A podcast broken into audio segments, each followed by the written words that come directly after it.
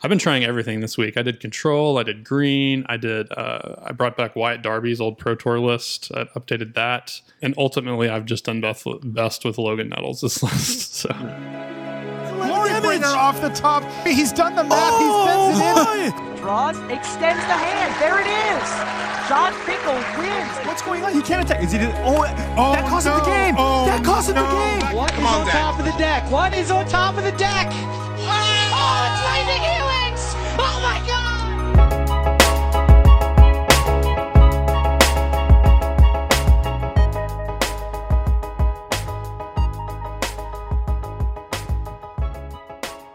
Hello, everyone, and welcome to episode eight of Queued the podcast. I am Brad Egerton. Here with me is Shawn Hughes. and Matt, Matt Dimitruk. There you go, He likes to just go by Matt now, kind of like Yeah. Prince. the only one.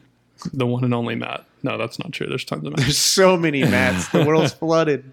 So, anyways, guys, this uh, weekend we've got the RPTQ. It's finally here. Um, I have I have been working like crazy trying to prep for this thing, and I'm still not feeling all that confident. So, how are you guys doing in terms? You're playing in the LCQ, Shawn. I believe so. Yeah, if I get if I get the deck built, I'll play the LCQ. Uh, you'll find that the more you play this competitive Magic, the less you ever feel good about anything that ever happens. Like Yeah.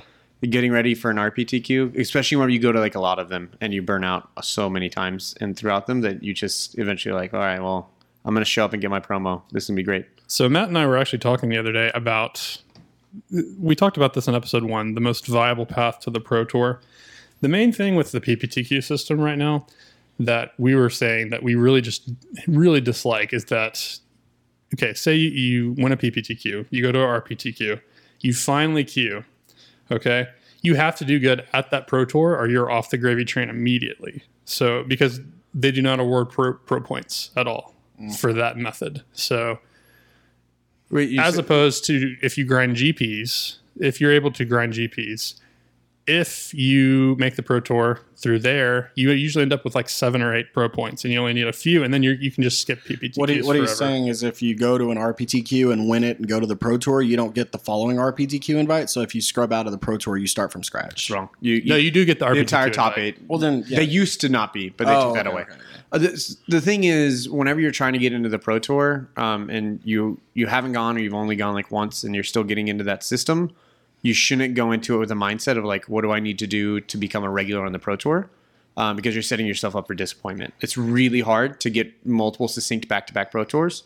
You're really just trying to string together one or two pro tours a year, and if you're doing that, you're doing really well. Because a lot of really successful players that have been to pro tours, have top-aided GPs, have won GPs, miss pro tours frequently. It's just the way the structure's set up. They've made it a lot harder to chain them. Uh, so the difficult part is you have to win a PPTQ and then you have to go run hot and top four, or if you're lucky and it's really massive, top eight, um, an RPTQ. if you live in Italy, basically. Yeah, and so like that's that's really where you should probably start by setting your your barrier right. If if you can't travel to GPs, try to win one RPTQ a year, and like that, if you can accomplish that, that's a really good accomplishment. There's very good players in DFW who have gotten to multiple pro tours and have done decently at some of these pro tours that win one RPTQ every two or three years, right? So it's to set yourself up with the goal of I'm going to get on and stay on is, is is really difficult. GPs make it a little bit easier, but the new point system on GPs, it's even pros. I've seen them tweeting a lot, but not really sure about where they stand on points whenever the, the change happens. Um, but even pros who go to G, every single GP and go to multiple pro tours struggle to get the free pro tour invites off of their pro points. It's definitely difficult, but I'm I'm mainly referring to the new level that was introduced in bronze. So if you're able to squeeze together a few pro points here or there, you can just go to the RPTQs every quarter. You know what I mean? Because you only need 10 pro points. So if you're able to if you're able to do either, like between like say say your strategy is do I want to invest all my money into traveling and going to Grand Prix or do I, you know, want to go to PPTQs? I'm just saying I think if you can, if you can go to a ton of GPs, I think that's the best way to do it. Uh, yeah, going But- to GPs is, is the best way because if you Yeah. if you run hot, you can just get immediately get a pro tour invite. Um, bronze is really overall is a pretty worthless category because so for example, I've I've top 32 to GP, you get like two or three pro points. So you have to like top 32 multiple GPs, and that's really, really, really hard to do. Like it's easier for you to just go spike a PPTQ that's like 15 to 20 people than it is to top 32 four GPs in a season. Yeah, no, I know it's still difficult, and I, I don't want to get ahead of myself e- either because I just need to get there once. I mean, I haven't been at all to the Pro Tour, so but I'm just saying like we're working so hard, and then we're going to finally get there, and then you pretty much have to do good immediately, or you're right back to where you started grinding PPTQs again. I'm saying if you if you are able to do Grand Prix, at least you have something to show for it. You have some pro points, and your odds of getting back to the Pro Tour again are better. I feel. Yeah, So- I, I think your biggest gain from if you're able to go to at least a couple GPs a year isn't necessarily the points or the bronze system, is that it, it elevates your play skill, right? Like, Yeah. I can tell a difference in my my play skill whenever I've gone to a couple GPs recently compared to whenever I haven't gone to major events when I've only been playing PPTQs or, or like a team event because I don't really count those as much. Um, and so, if I'm going to GPs and I'm actually playing solo GPs, it's not so much the points is that my play skill is a lot more focused. I'm I'm a little bit more cutthroat. I'm a little bit more like go for the win. Um, I'm you know my my lines are a lot clearer because I'm playing against higher level opponents for a longer period of time.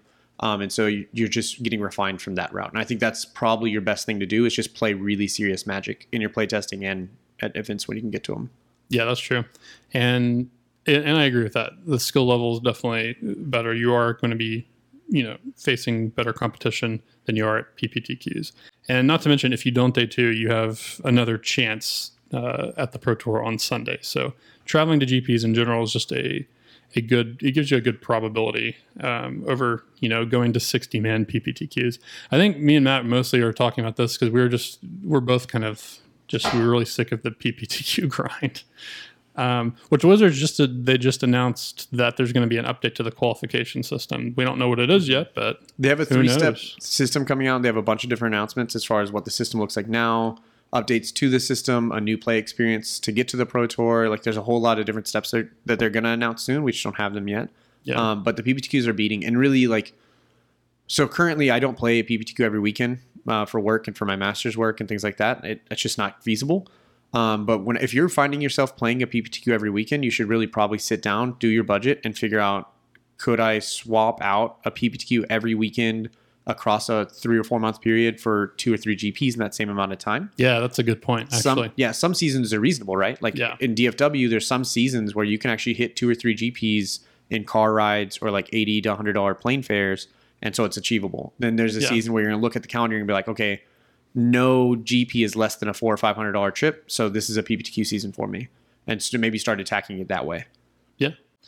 Anyways, well, we can sit back and complain about the system for forever, but I don't know if that would be that interesting of an episode. I'll enjoy it. so it, it would be therapeutic for us but um, i think uh, a lot of people out there are they're prepping for this lcq and for the rptq so this past weekend we had two standard grand prix were you guys able to catch any of the the vods or the the streams Uh, I didn't watch the streams. I, I reviewed a lot of the lists that um, came out from them because we were doing. I was doing the team SCG locally for that that weekend. Um, but I mean, it looked pretty standard. It looked like kind of what you would expect out of the format with Turbo Fog control everywhere. That there's a lot of. It looks pretty standard. Uh, no, I'm, oh I'm not a pun person, so that was by accident. I promise. Um, but no, Well like they, there's just it seemed like a typical cyclical rotation from what we've seen recently on like what popped out. There's just mono red wizards all over the place in LA, and so um, and red black and things like that. So it, it seemed pretty consistent with what we're seeing. I, I haven't seen a new a new standard beast kind of like pop out. Yeah.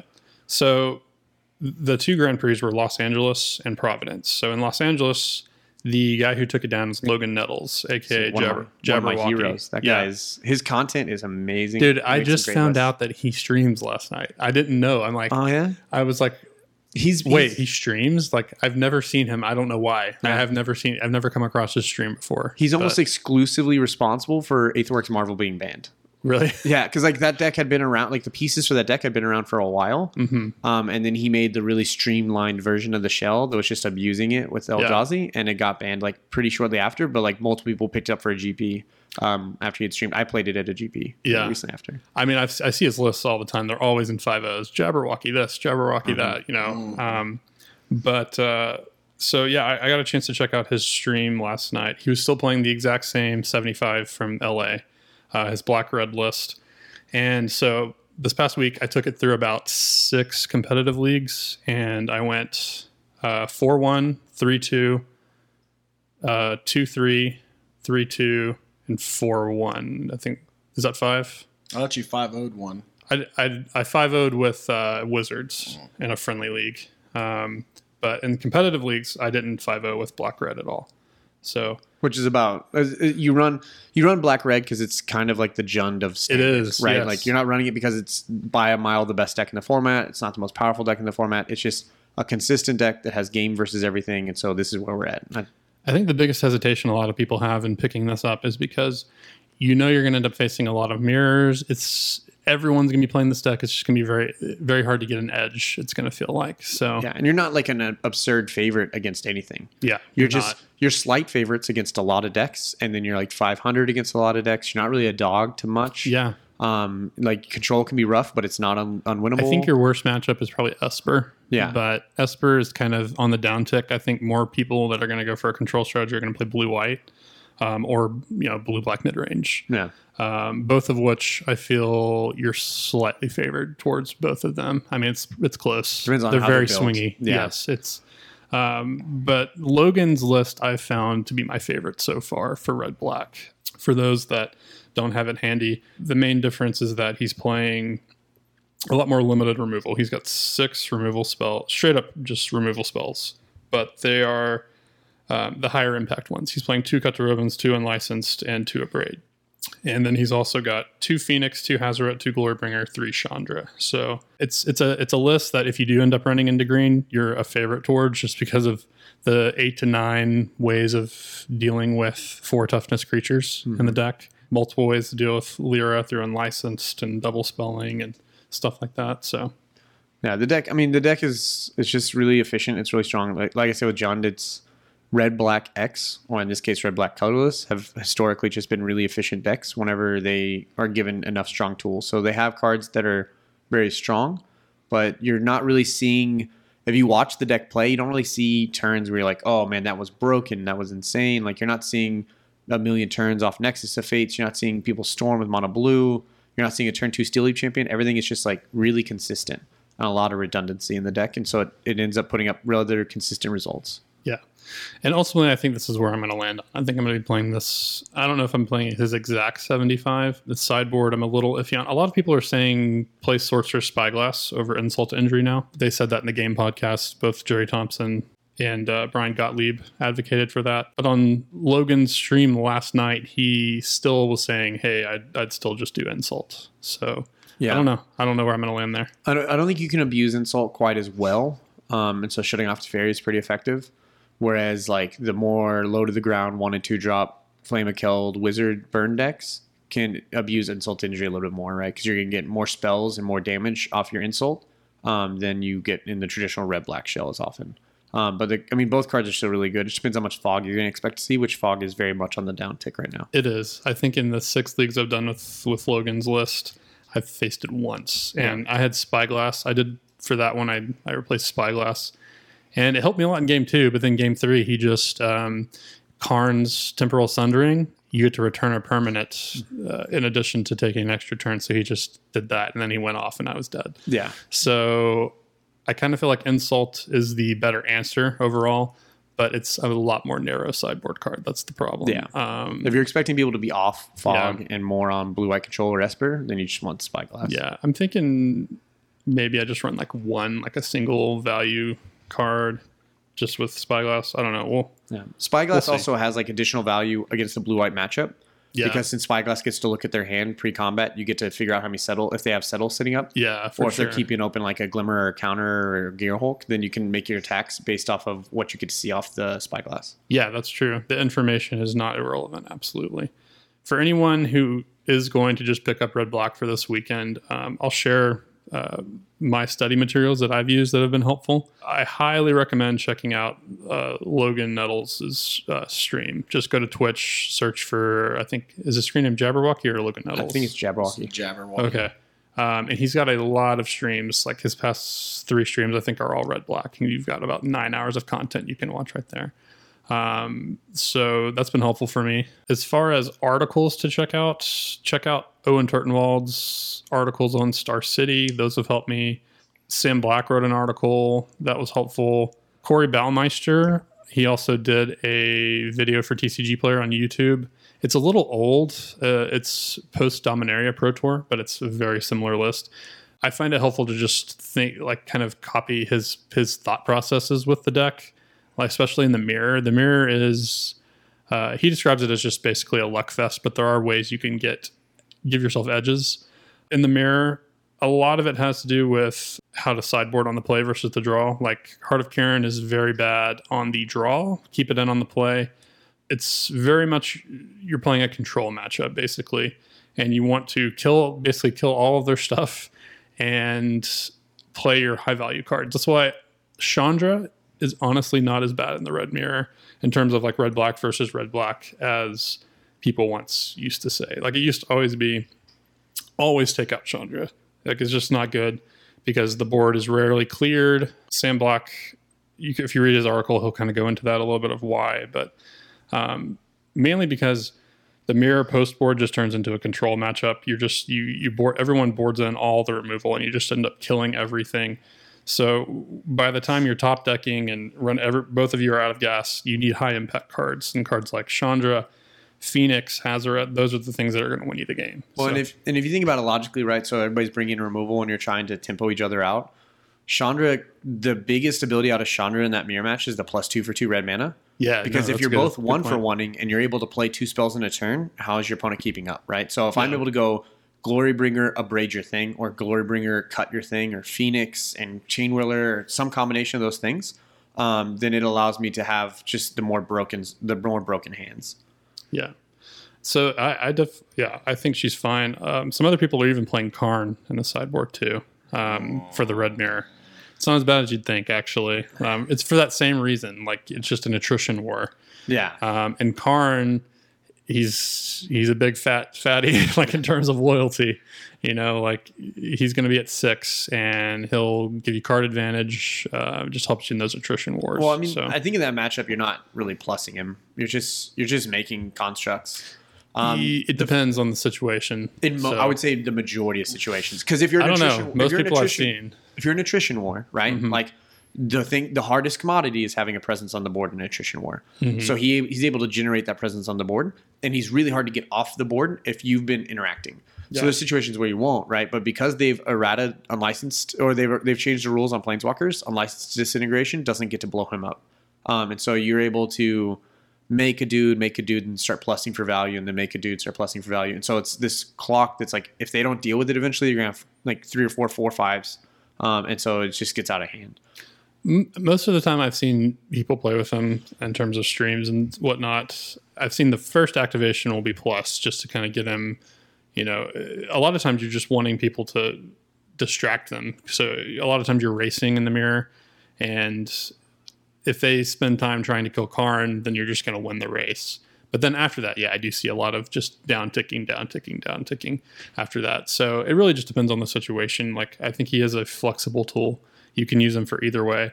Like if it is, you know, you, everyone's out of gas and you're just top decking and you top deck Karn, then um, upticking him is probably not a bad idea. Um, get you uh, just kind of helps you just sift through your deck and find your your uh, high impact cards that are going to win you the game. So, um, so there's that. So the other top performers from this past weekend in Providence were Mono Red Wizards. Three Wizards lists top aided, um, and I believe you got to run a league on stream with Yeah. with the deck a few, few or a few leagues actually. I, I streamed two leagues with the deck. Um, I went two and three and two and three. Didn't go well. Um, one of the leagues I threw a game against blue white when I had lethal and I just used a spell inappropriately and didn't um, didn't actually push through for the lethal damage.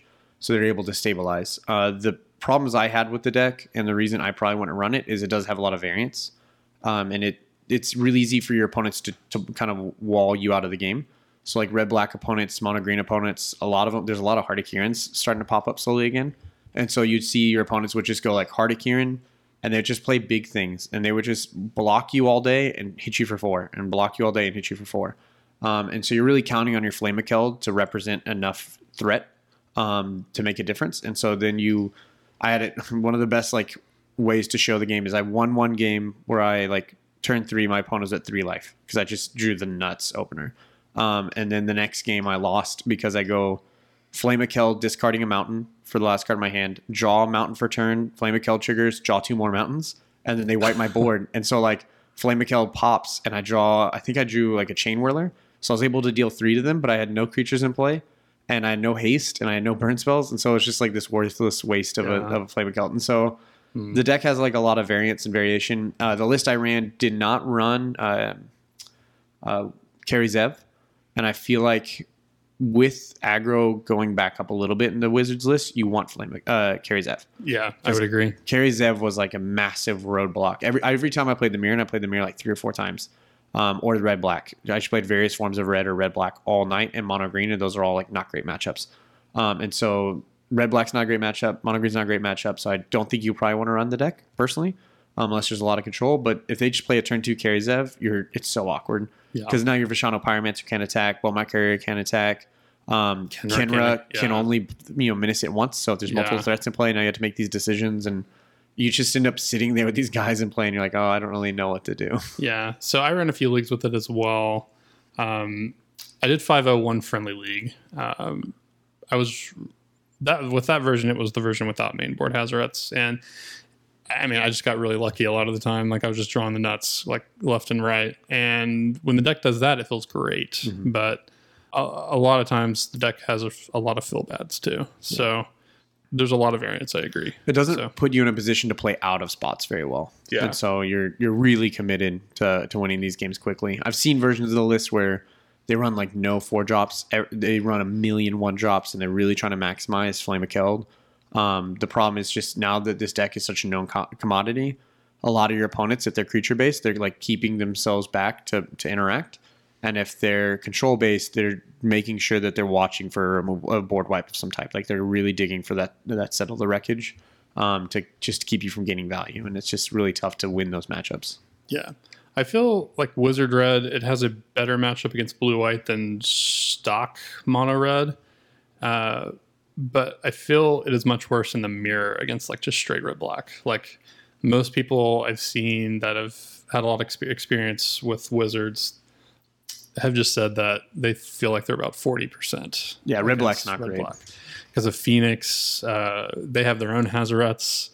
you have a lot of one toughness creatures, and so Yeah. a lot of the hands you want to keep just die on turn three. Like so, if you're on the draw and you open a hand, you know you're playing against red black, and it's three mountains and like three one toughness creatures. Do you keep that hand on the draw? Because I mean, you you know you're probably there's a, there's a decent enough chance that you're losing all three of those creatures on turn three. So what are you gonna do? Yeah, and I feel like I feel like this this deck is to be well represented this weekend. I definitely think there's to be a lot of people on Wizards, um, and in turn, I feel like there's to be people that are to play green in response to that, thinking it's going to be a good meta call. But I still think green sucks. I wouldn't play it right now. I took I took green through a few leagues too. I've been trying everything this week. I did control. I did green. I did. Uh, I brought back Wyatt Darby's old Pro Tour list. I updated that, and ultimately, I've just done best, best with Logan Nettles this list. So there's actually a great interview with Logan that Marshall Sutcliffe did at the end of GP Los Angeles, and I actually want to play that real quick. How much did you tune this deck? I mean, you have a very strong reputation in the professional Magic community for being a great deck tuner. Whenever you 5 0 a league, the pros come like wolves to see what it is that you're doing and what you're dealing with. How much time did you put in on this uh, red black deck that you won the tournament with? Oh my gosh, like so much time. You you wouldn't you honestly wouldn't believe. Like I feel like I've probably played more games with Red Black Chainwhirler than anyone else on the earth.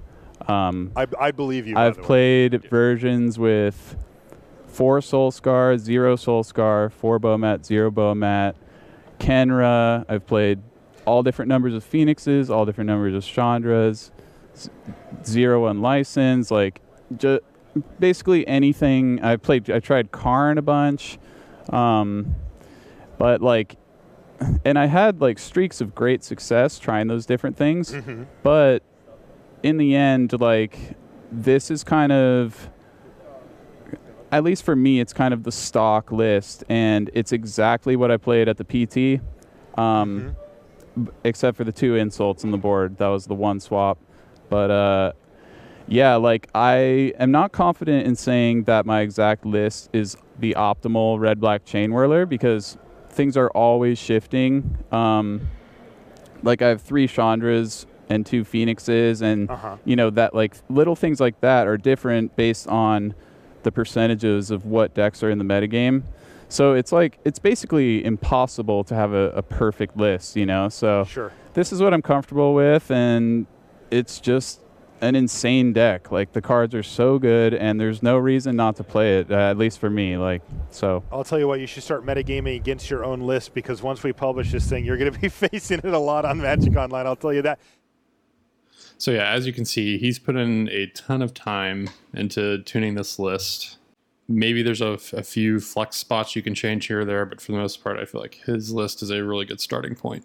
The red black's the reason. I mean, that deck's been, I think, like an absurd percentage of the field at most major events. I don't know the Yeah. exact numbers, but I know it's been just It's ridiculous. right up there with Cobblade now, as far as percentages go. yeah, it's it's just it's climbing, and it's because I mean, if you have a deck that's never really truly a dog, and it's only ever slightly uh, disadvantaged, but a lot of times it's like a couple It's- percentage advantage. It's what to Jund was when Shards was in standard. Exactly. That's exactly right. it, it plays out just like Jund, but it has a slightly faster clock with slightly less interaction. Yeah, and it's it's got great sideboard cards too. Its its discard package is great. Like it, it makes it hard for control decks to deal with them. It's just you know they've they've got a ton of tools and just the most efficient and the most powerful creature curve in the format. I Yeah. think so. I I just think yeah, it might be hard to get an edge here or there in, this weekend, but I feel like I'm going to be disadvantaged if I if I'm not playing this deck. So I think this is where I'm at, but uh, who knows? I could do great or I could do really bad. You don't you never really know. It's going to depend a lot on the, on the draws. So, but in terms of preparation and all that, checking out the things I mentioned, I think can definitely help. A lot of people when they play red, they think it's just a, um, a an easy deck, a very linear deck to play. But red black is really not like that at all. It's especially when you're you're racing combat math, trying to figure out um, what can kill you on the crackback. You have to think about your what you can afford to play around, what you can afford to play around. There's just so many different uh, lines you have to be aware of to play the deck efficiently. The red black mirror is is uh, definitely it takes a lot of skill, I would say. So educating yourself in that, especially like Corey, like Corey Baumeister's video, especially he, in his uh, his competitive league he did. I think he went four one, and all five of the matches were red black mirrors. So I think there was one mono red list, but um, I highly recommend that video if, if you're wanting some some uh, research on the mirror. But as far as other decks, is there any other like outlier lists you guys would consider playing this week? I Anything don't like think so. I think you're just running the standard. that? There- There's gonna be a few people on blue white, I would imagine. In terms of goldfish, Turbo Fog is still the third deck, but I just have not seen it that much. Esper Control is the number four. I have not seen that much at all recently. I've seen blue black mid range quite a bit actually. I think I think that's that deck's going to be fairly represented this weekend. So yeah, I think obviously red black will be the most popular deck. I think wizards will probably be second, and then some mix of blue black, turbo fog, blue white will probably, and then maybe mono green. Yeah, I and then, think, don't get me wrong. and you'll get a couple people on the mono blue storm, even though that deck's got a lot of hate right now. So, yeah. and the hate's not even because of the deck; it's because of red black. So, I mean, there's there's really not a lot of linear movement that you can make, or a lot of flexible movement you can make. Everything's kind of established, and so there's not really a lot of um, areas where you can kind of jump. Yeah. Uh, Logan Nettles, speaking of Mono Blue, he had one person in his stream say that they were playing it this weekend, and he kind of made fun of them a little bit, saying that he, they should not play it. He said he's he's about twenty six and four against the deck with red black. Yeah, It only takes one to beat it, though. yeah. Mm, I mean, Sure, you, you really sure, lean but- on Psy because you Yeah. know you're not going to combo them out whenever they have a braids and stuff. So you're Wait, leaning on is Psy. this, is this the Mono Blue Storm list or the Yeah. Mono Blue Flyers list? No, no, no. I'm not talking about the Mono Blue aggro. hey, It's I- not aggro, He it's played tempo. that. hey, in his stream uh, two nights ago, he he played against the Mono Blue aggro list. There's some weird stuff. He also played against a blue white Angels list that 5 0'd, um, and he lost to it twice. So, hey, Yeah. Angels are, Angels have a lot of lifelink on their cards. Yeah. Lyra, Lyra is hard to deal with. Yeah, Lyra and Resplendent Angel. I've seen more Yeah. and more Fight with Fire starting to pack, pop back up in red sideboards. Yeah, it's the Angel list is packing Knight of Grace, Just blue just for dive down. Benalish Marshal, four dive downs, dude. Those things were pissing it's mono white off. angels with four dive downs. That's what Yeah. the list is. Exactly. Oh dear God. yeah.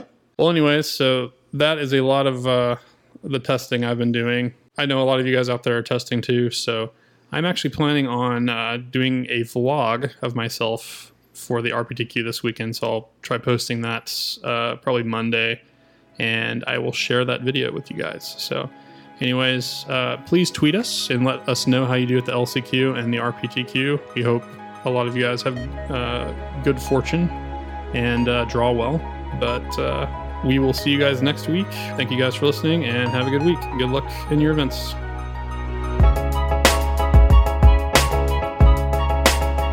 Oh, trigger on the stack. He's going to use Abrade. Wow. And now Ben in a really, really rough spot. Yeah, this one has really slipped away now. The timely abrade there from Logan Nettles has primed him for victory. He gets to keep ticking Chandra upwards. That's another thing that Ben Friedman has to worry about is Chandra's uh, accumulated damage and then even a potential ultimate, though that's probably not going to come into play here because Logan Nettles is pounding on tons of damage. And look at Ben Friedman's life total, he's down to six. And the, the blue black mid range deck, it does not play anything like Bontu's Last Reckoning. So it's looking like I'm, n- I'm not even sure if there's a I think card I think in we're done deck. here. Yeah, and uh, that's going to do it. Logan Nettles is your GP Los Angeles champion, protecting the home turf and taking the 10,000 bucks and the trophy home. Congratulations to him. Ben Friedman has that look on his face like, boy, I didn't draw very well, did I?